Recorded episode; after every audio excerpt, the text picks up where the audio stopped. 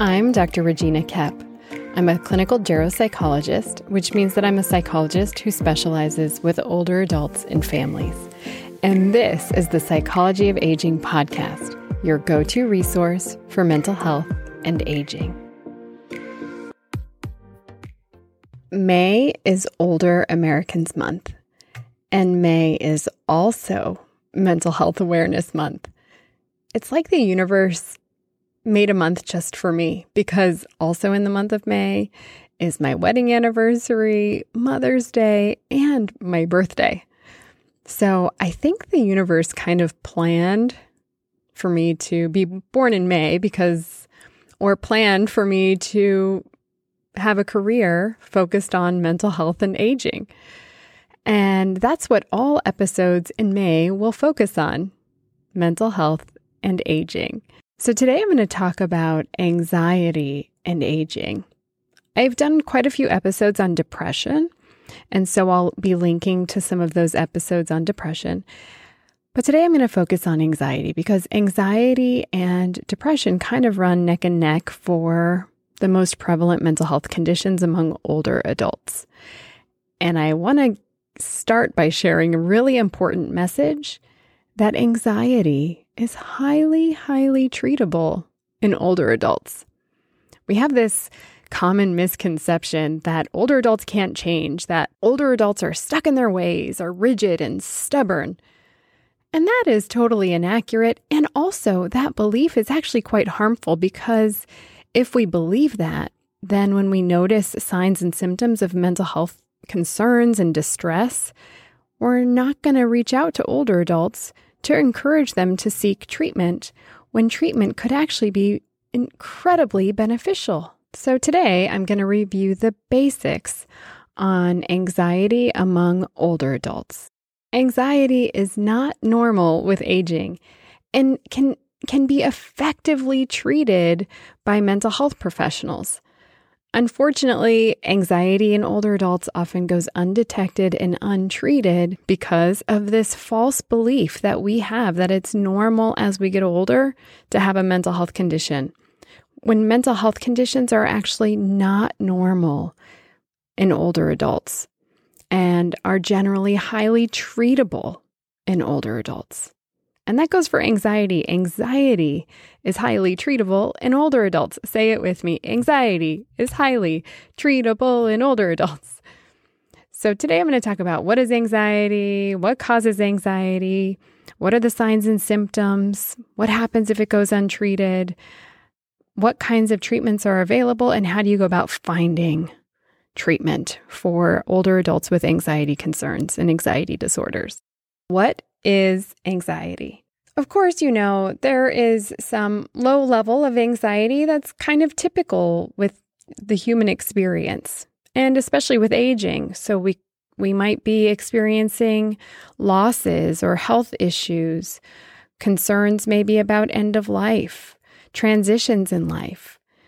And some anxiety is actually adaptive and part of the emotional fabric of our emotional experience. And so, most of the time, coping with these transitions, even if there is some anxiety, low levels of anxiety, it doesn't necessarily impair our ability to function or cause significant distress. And then there are times, however, that anxiety intensifies and lasts and causes impairment to functioning. And that's more like excessive anxiety and worry that causes distress or interferes with our daily activities.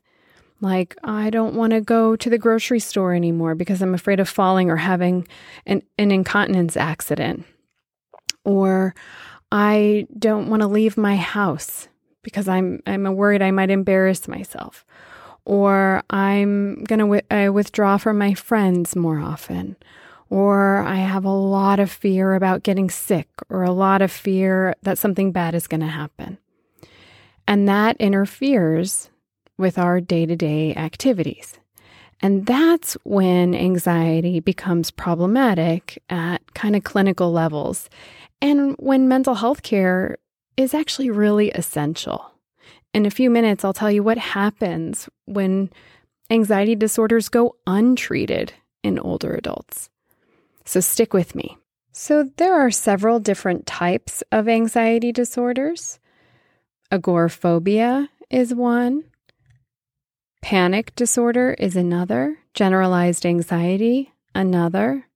Specific phobias are anxiety disorders, and social anxiety disorder, which is also called social phobia, are all anxiety disorders.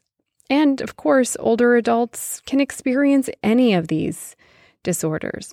Instead of diving deeply into each of the anxiety disorders, I am going to describe generally what the signs of anxiety in older adults are. And it's really important to be aware of these signs in, in older adults because it will help older adults to access treatment sooner. Because the earlier anxiety is identified and addressed, the easier it is to reverse the symptoms. So, here are some signs of anxiety in older adults. Excessive worry or fear, refusing to do routine activities or being overly preoccupied with routine, like so rigid that the person, if, if their routine is changed, it's very upsetting.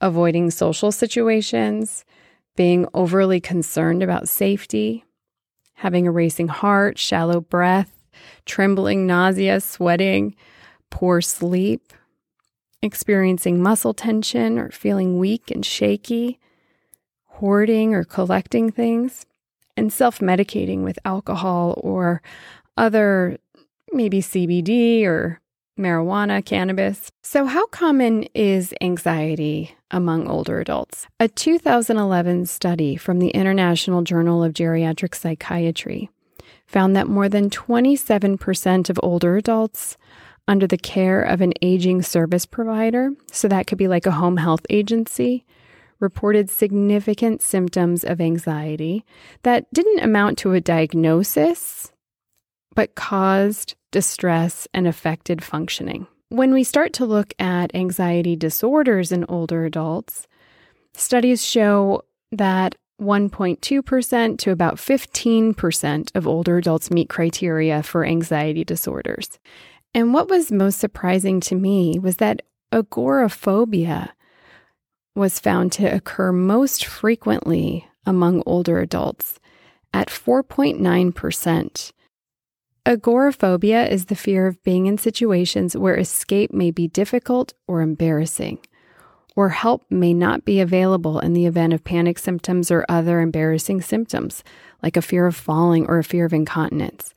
And this fear is out of proportion to the actual situation and lasts generally six months or longer and causes problems in functioning. And so that studies show is the most common anxiety disorder among older adults, even more common than generalized anxiety disorder, which I thought would be the number one anxiety disorder, but I was wrong. So, what causes anxiety in older adults? While we don't know the exact cause, there are some experiences that can increase our risk for developing anxiety in older adulthood. And I'm going to break some of these down. So, chronic medical conditions, especially medical conditions that affect our breathing and our heart, like chronic obstructive pulmonary disease, heart disease like arrhythmias and angina, thyroid disease, diabetes. Overall feelings of poor health could increase our risk for anxiety, sleep disturbance, side effects of medications like steroids, antidepressant stimulants, and even inhalers like albuterol. Our anxiety also could be increased when we're using alcohol or prescription medications, like we're abusing them really, um, have having more physical limitations in our day to day functioning and using home health assistance, that has been shown also to increase the risk of having an anxiety disorder. And remember about agoraphobia, like worried that you're going to have a fall or incontinence if you're in public, fear of embarrassing yourself out of out of proportion to what the likelihood is. Stressful life events could increase our risk for anxiety. So imagine all the transitions that older adults go through, having uh, being more vulnerable to medical problems and and more transitions with like stopping driving or losing a spouse or losing an adult child, um, all sorts of stressful life events. And then negative or difficult events in childhood, like did you experience childhood neglect or maltreatment, trauma, and those sorts of things. All of those experiences can increase our risk for anxiety. I do want to make a note about anxiety and depression.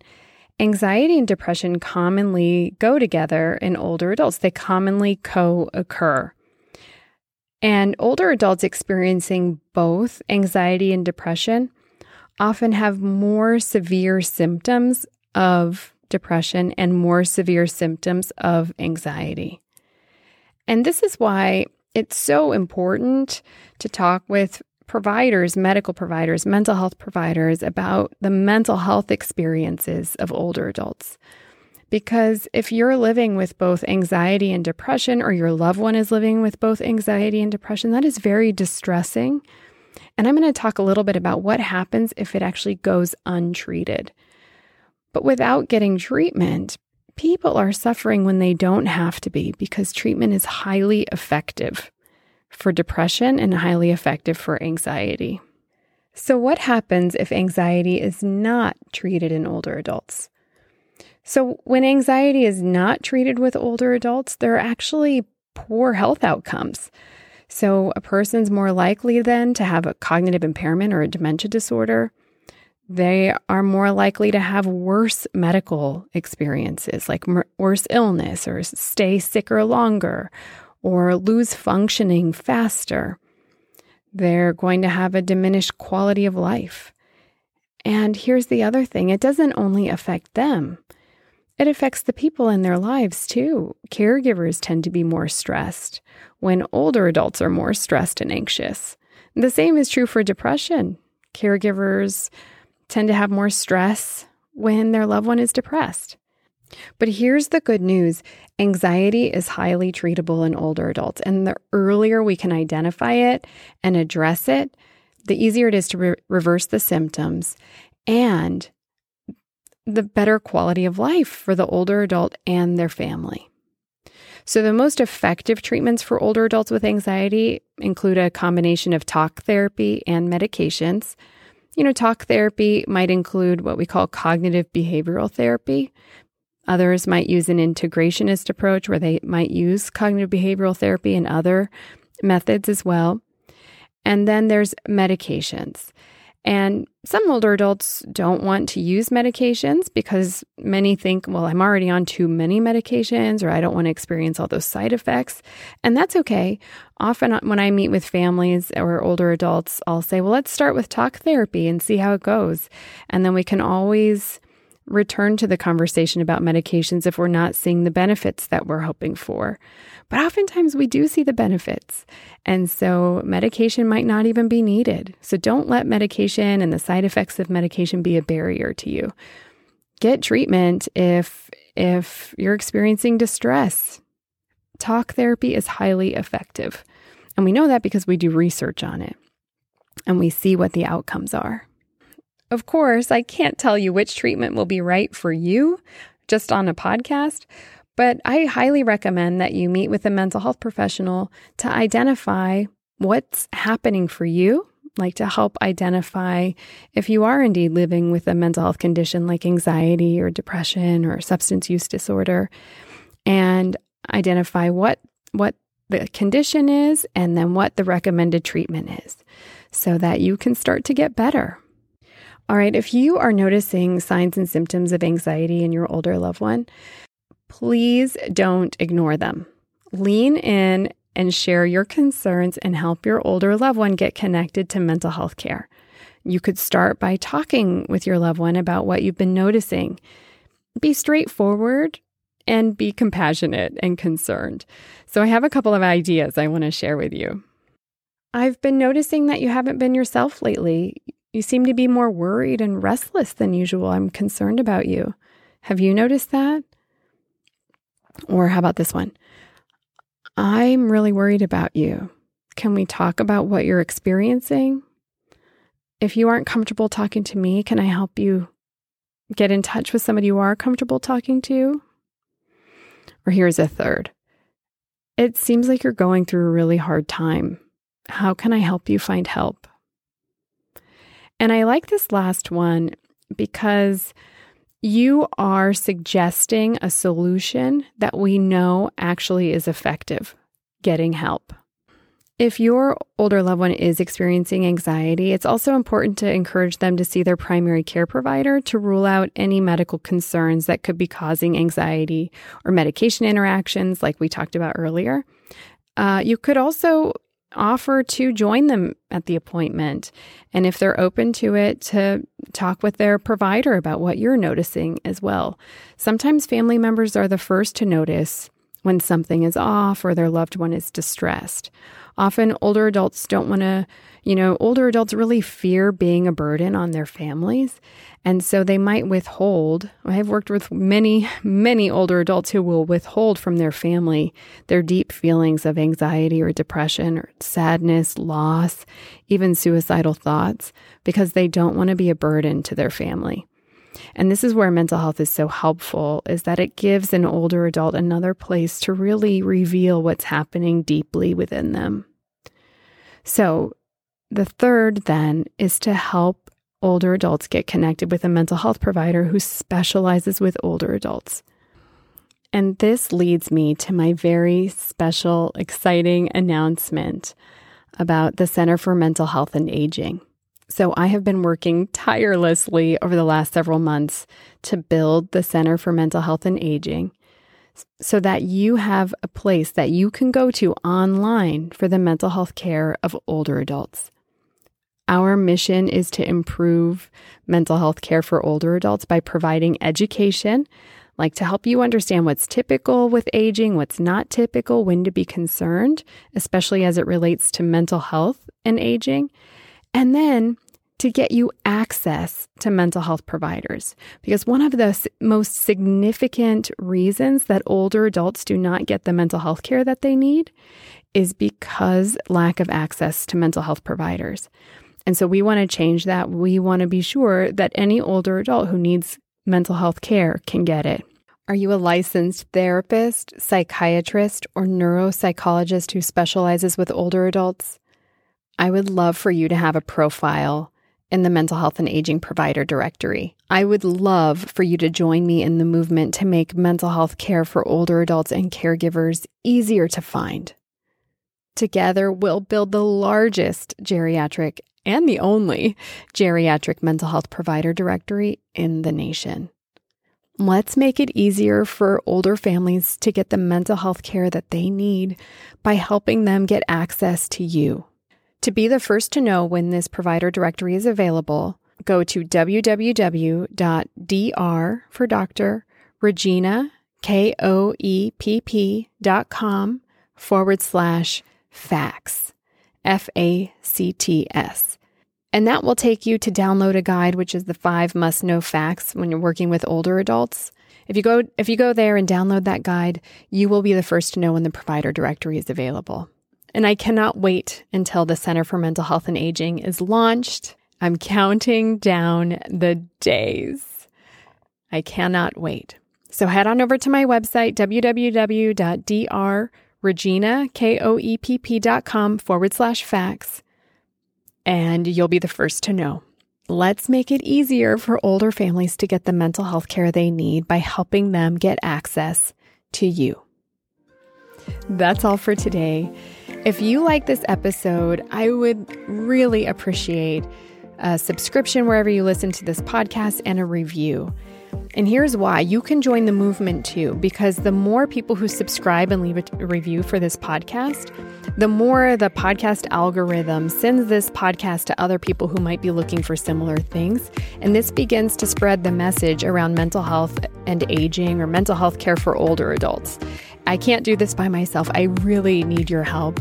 Together, we can do this. Together, we can address the mental health crisis for older adults and their families.